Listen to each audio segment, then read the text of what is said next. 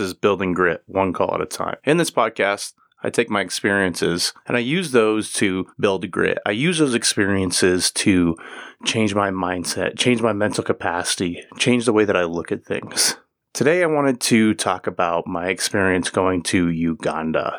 And so, for those of you who know me, those that you don't, I went in 2019 to Uganda on a medical mission. And the reason we were going to Uganda was to go to an organization called Musana. And at Musana, they run a few schools, um, they have a clinic, they do really great things in Uganda. And this organization started out uh, with just a, a dream from a couple of people and grew into something that is am- truly amazing. Now they have, uh, like I said, several schools. They have what is considered to be a hospital. They just have a lot of good things going in Uganda. And up to that point in my life, I had been out of the country. I mean, I'd been overseas one time. I'd been to Thailand, and I had never been into a country that was like Uganda. And Uganda is close to the equator, so it's year round about roughly 80 degrees. And it's it's a beautiful country. However, it's a very poor country. There's not a lot of money. There is a wide range. There is people who have money, and then there is very, very, very poor people that are in true poverty. And I really learned what poverty was when I was in Uganda because our perspective of poverty in America is very different than the perspective of poverty when you go into a country like Uganda. Poverty here, we still have our basic needs. We still have the ability, even if you don't have money, you can go to the hospital and get medical treatment. You can go and find food one way or another. There's always some type of resource available if you go out and do the work to get it here in America. In Uganda, it's not like that. And I experienced that firsthand when I went to Uganda. And so when we got in there, we got to tour the area, see the schools, see the amazing things that they're doing, the kids that would not have access to schooling that are getting access to schooling. Um, they're really just doing an amazing thing there. And they had started a hospital, what they what they would consider a hospital, what they would consider a hospital versus what we would consider a hospital is com- two completely different things. However, they started this hospital and we were there to number one, go to the hospital, meet with some of the doctors, the nurses, the people who are caring for patients um, and give them some education and just kind of evaluate what they were doing, as well as we were there to go out and do what they call pop up clinics. And they usually do these pop up clinics on their own. However, when the, the Ugandan people in that area hear that there are American doctors coming, they really get excited and they really want to see these American doctors. I think for just because they have hope that they're going to help them in a way that they have not been able to been be helped before. And so I want to start out with the experience I had in the hospital with my team. So we were in the the hospital, I would I would call it more of a clinic, a lot of open air rooms. That it's not what you would consider in America as sanitary conditions. And there is people who are coming in constantly with malaria, with just all this disease. And there is not a lot of access to the traditional treatments that we have in America. And so I want to reflect back on one experience in specific that was very difficult for my team. And they had we had a little kiddo come in. He was very young, under the age of four, I believe, and he was very sick and he was not doing well. He had several, he had malaria, had several things going on. He had blood disease. And when he came in, he just did not look good. And when they went back into the room, with the PA that was with us with our team. We had a team that had a doctor, PA, nurse practitioner. Anyways, it was the PA that was with him. This young child passed away, and the PA was shocked. He was you know, he was caught off guard and tried to start CPR on this individual, on this child. In that moment, everyone realized that they are not equipped and they do not do CPR in Uganda because they just don't have the capabilities. And if you do save that person with CPR, what now? What's next? Where does the treatment go? There's just not a lot of treatment. There's not the traditional ICU facility. They don't have the children's facilities like we have. They don't have all of the access to the things that we have. And so the team is trying to do CPR on this child. And we quickly realized that there's no oxygen.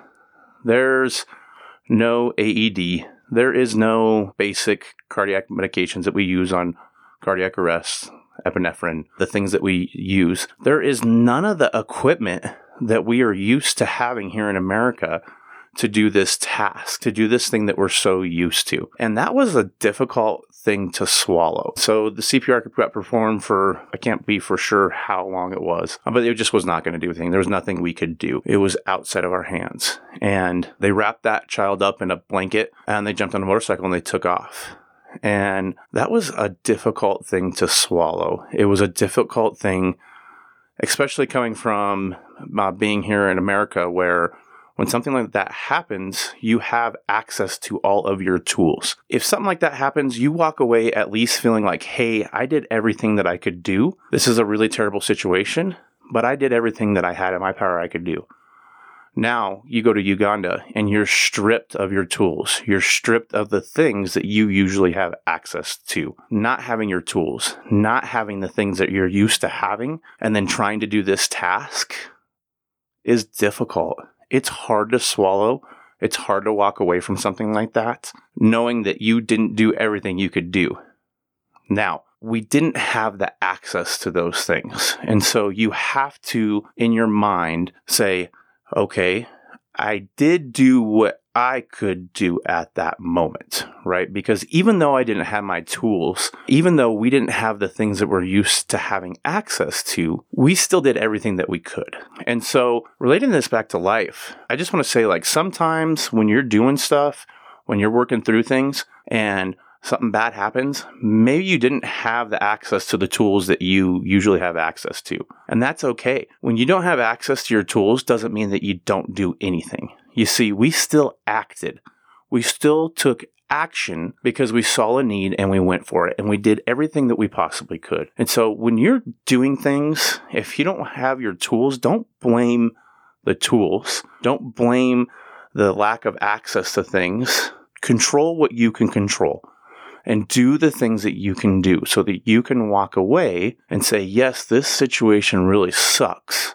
However, I've done everything that I can do. I have done everything in my power. And so if you can walk away with that, you will be stronger because of it. There's one thing that really resonated with me with this whole situation was in my position, I see death so often that I am, I have, I would say I would have a, like an iron wall that I put up in front of me. And my team, they are in a different aspect of healthcare. You know, I have a very unique position, uh, being a medic, being in the field, seeing death so often in really uncontrolled environments.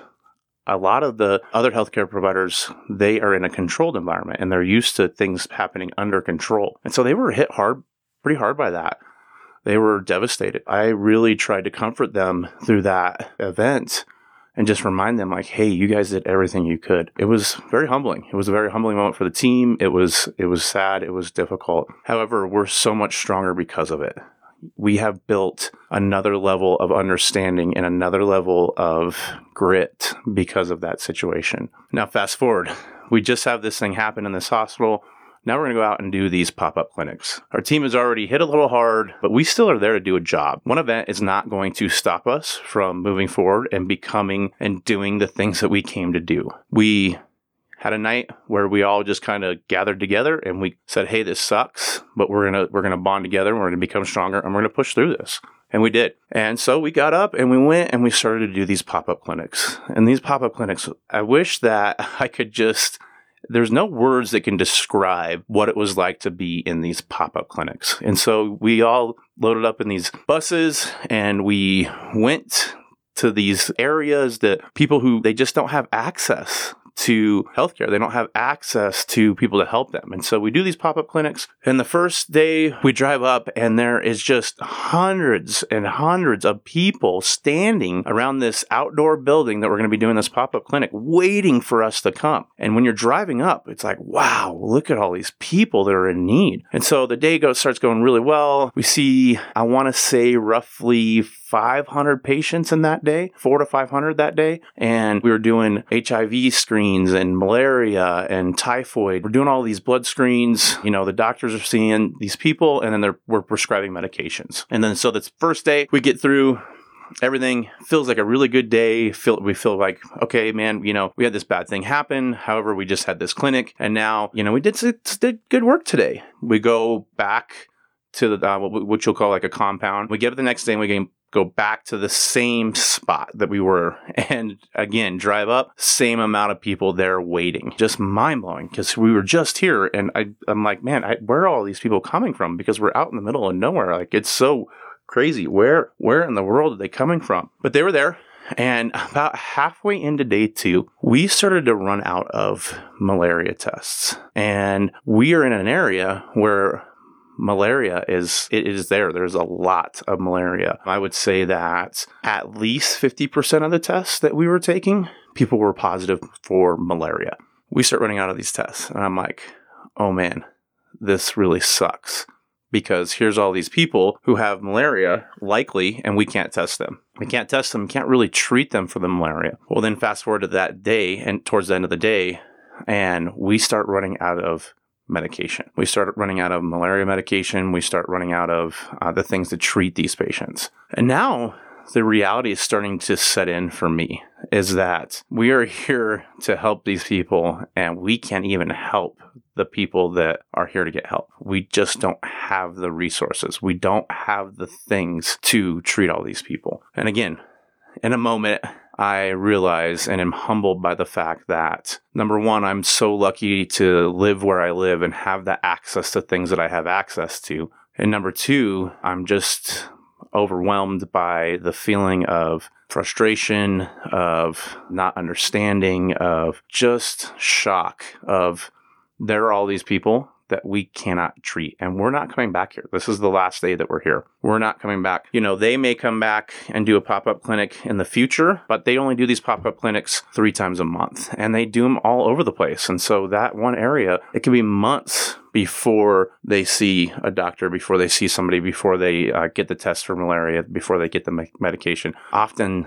likely some of these people are to die because they just don't have the access. Devastating, devastating thing to swallow. We went back to the compound that night, uh, and we, the next day we had a day off um, because it is a lot to do these clinics. It's very exhausting. And I remember waking up and just being overwhelmed, overwhelmed with the feeling of defeat and frustration. And at the time, all 250 pounds of me, uh, all 250 pounds of man, had 250 pounds of man tears. And I just I let it all out. And being a man that doesn't cry often, there was a lot there. And so I had a big release. And reflecting back, I just, it was such a difficult thing to swallow. It was a difficult thing to understand. You feel like it's not fair. You feel like you start to question your why of why you were there, why you're doing what you were doing, if you were actually even make, making a difference. And I had to stop. I had to stop myself and I had to step back and I had to take a deep breath and I had to remind myself that I'm working with the tools that I have. I'm doing everything that I can do and I am doing good. Now, when there are so many things going on in your life, there is so much noise and so many things and you feel like, man, I can't I'm not doing anything. I'm I'm not doing anything at all. I'm just spinning my wheels. Like I felt in that moment. I felt like I was spinning my wheels because there were so many people, not enough medication, not enough tests. However, if you really just stay focused and do what you can do, control what you can control, and make a difference where you can make a difference. And that's what we did. You see, it was worth it because even if we only saved one life, it was worth saving that one life. And so instead of focusing on the negative, the gamut of people that we were unable to see, I focused in on the fact that we did make a difference in some people's lives and probably a significant amount of people's lives because looking back in three days we saw 1300 patients which is unreal. I mean, if you the average ER, I think in in the state that I'm in, from my knowledge, the census is usually 220 patients in an ER, roughly 200, about 200, I could say on average, probably 200 patients a day in an ER. When you look at it and see that an ER has got several physicians, uh, several nurses, they have shifts, that's in a 24 hour period. You know, we saw four or 500 patients a day in a 12 hour period with two physicians, a PA, a nurse practitioner, and some nurses, and, and me, the, the medic, the lonely medic. That, man, when you when I look back at that, that is amazing. That is so awesome. The feeling that I have now looking back is that, man, we may not have been able to help everyone, but we sure did do a good job of helping quite a few people. And that feeling is really good. It makes you feel good, like, hey, I really made a difference. Uh, and it's awesome. I want you just to remind yourself that it is easy to get caught up in the negative thoughts, the negative feelings, the things that you aren't good enough, that you didn't do anything, you are, it wasn't worth it, but it was because you made a difference. We made a difference. We did something that was amazing. You know, I talk to people and they're like, oh my goodness, that's so amazing. And so when you're doing things, often you're harder on yourself than what everybody else, the outward perspective of what they see, they see the good. Instead of being caught up in yourself, caught up in your inner being, step out of that box, step outside, look at the perspective, the thousand foot perspective, the, the 10,000 foot perspective, the 100,000 foot perspective. Get all of those perspectives and use those in your mindset because I promise you, once you step out of your own way and you step outside and you take a perspective from outward looking in instead of inward looking out, you will be amazed of what the thought process and the things that other people are seeing that you can't see yourself. And that's a difficult thing to do. It's difficult to step outside of your own shoes. It's difficult to take a deep breath and do that. Again, I promise you, once you do, it'll be life changing. And so the last day we we've had this we've had this pretty rough trip. I would say, you know, looking back again, it, it was an amazing trip. It was an amazing thing. we fast forward to this last clinic, and this last clinic, we're late. Everybody's tired. We get out to this um, remote area. It was a long drive. I can't even remember. It was uh, like hour and a half, two hours long. All I remember is how long it was. We roll up and it's like noon, and we get out there and we start doing our thing. Well, like two hours into this clinic, it starts dumping rain. I mean, just pouring. And I'm like, really? Are you serious right now? Can we catch a break? And so we're in the middle of nowhere. Uganda, and there is little to no cover. It is just dumping. In the cover that you have, it's you're getting wet, like you're getting wet. And so we have our van, and then we had the bus that dropped out. So it was the van that held like ten people, and then the bus. And so it's dumping rain, and so one of our hosts brings the van over us for us to get in, so we're not getting wet. And so we're standing in this little this little out shed, basically uh, and he pulls up the van right next to this outshed, and it's got this big concrete lip that's probably about uh, 20 inches. The van door is not lined up with that, it's kind of down and pretty close to that. And so the door's open, and I watch uh, one of our team members. Uh, she gets in the van and kind of slips and falls forward and hits her head in inside the van because it was it was slick. Yeah, so she falls forward and she like wham hits her head and she's like woo. You can see like see she's seeing the stars well. The next gal she goes to go get in and I'm kind of going man like we got to stop. This is not going well. She goes to get into the van and steps forward and slips just like the gal did before her and she her head goes straight into the top of this rusty van's opening where the door was and the blood just starts gushing. I mean, it was just a stream. And it, it, those of you who are in the field, you know how bad head bleeds can be.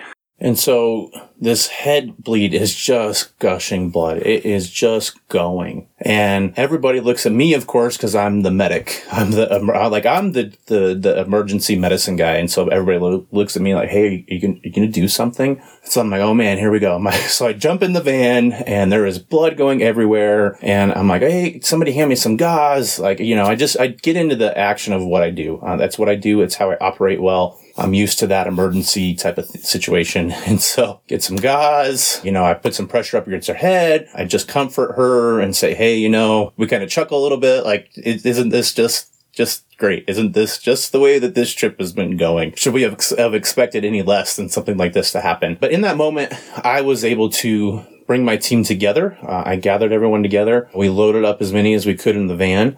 And, you know, we banded together and we became stronger at that moment. And looking back, the one thing about that situation that I remember well is that it wasn't about the head being busted open that you know, that part sucked for her. That was a difficult thing. However, it was just like the pulse of the trip. It was just one of those moments where you're like, like, oh my goodness, like we cannot catch a break. We can just not catch a break on this trip. And the tears of that poor that poor gal I, I just love her soul i love her heart. Uh, she just she just bawled you know? And it wasn't about again it wasn't about that head that head wound. It was just like all the emotion of everything going on and then to top it off to bust your head open just get you know literally busted your head open. It was just, I felt sorry for her. I, this, this situation was terrible. But, you know, we, we band together. I, I got our group together. I was like, okay, hey, we're going to gather as many as we can into this van because this is the only vehicle we have here right now. And we are going to go back on this two hour drive to the clinic and we are going to get you stitched up. And so the PA that was with us, uh, he does surgeries. He does the, that's his thing. And so he's the stitch guy. Totally. He was ready to take care of her. No problem. So we got back to the compound. We dropped everybody off and we went over to the clinic and our PA and myself went over to um, the clinic with this gal and we got her stitched up and she was all good and it was just right above her hairline. Uh, so no scar in a visible area, like it was best case scenario. The thing that also when we were there doing the stitches, again, I was reminded of how little access of things that they had in that facility because luckily the PA had brought his own stitch kit because the stitches that they had available to them, the, the equipment they had available to them was not the correct equipment. And so when you do not have the correct equipment, it's difficult to get things done the right way. However, he did it because he you know, he was like, "There's no option. I'm going to fix this. I'm going to take care of you. I'm going to make sure that uh, we get you stitched up." So we got her stitched up, go back to the compound. We're still waiting for the rest of our team to get back. And what had happened is they had brought the bus and then the bus drove all the way back. And then the bus had to drive all the way back again to pick up our team. And so our team did not get back until roughly 10 o'clock that night. And we were supposed to have this big, it was our last night. We were supposed to have this big dinner. We were all laughing and talking about our trip. And we didn't get that we didn't get to do that. Uh, we didn't get that experience. And it, it was unfortunate. It was unfortunate that we didn't get to experience that, you know, but looking back on it, it was good. It was good to get a raw, real understanding of what these people are going through on a daily basis of what life truly looks like for them. And I wouldn't have had it any other way. I feel so blessed to have this experience that I have in my back pocket now because number one, I know what true poverty looks like right now. I know what that is. I remember having a conversation with one of the founders of Musana and he said something that was very profound to me. I didn't even realize I was in poverty until somebody told me. And so he thought that feeling hungry all the time was just how everyone felt. And until someone said, Hey, you're not supposed to feel that way, he didn't even know that. And that's pretty crazy when you think about it. When you step back and think about it, like in America, you know if you're going without things. Like you know what you don't have. They're in such a level of poverty that they don't even realize what they don't have. You know, I didn't really ever think about that until he told me that. And I was like, wow, that is what true poverty is.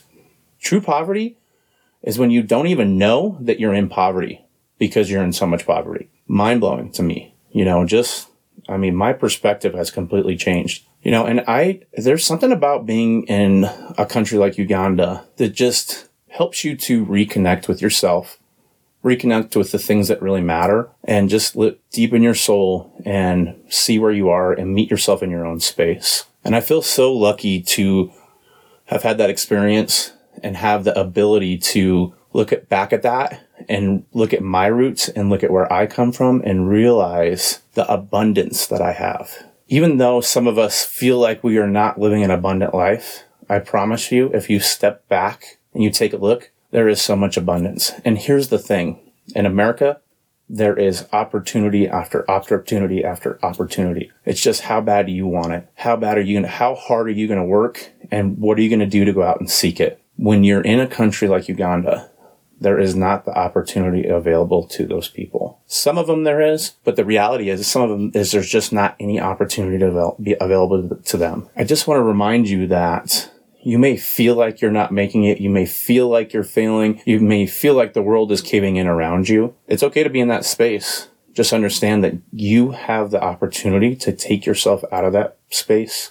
You have the opportunity to work hard, to seek things, to change. That's all in within your wheelhouse if you choose to do it. Uganda, man, what an experience.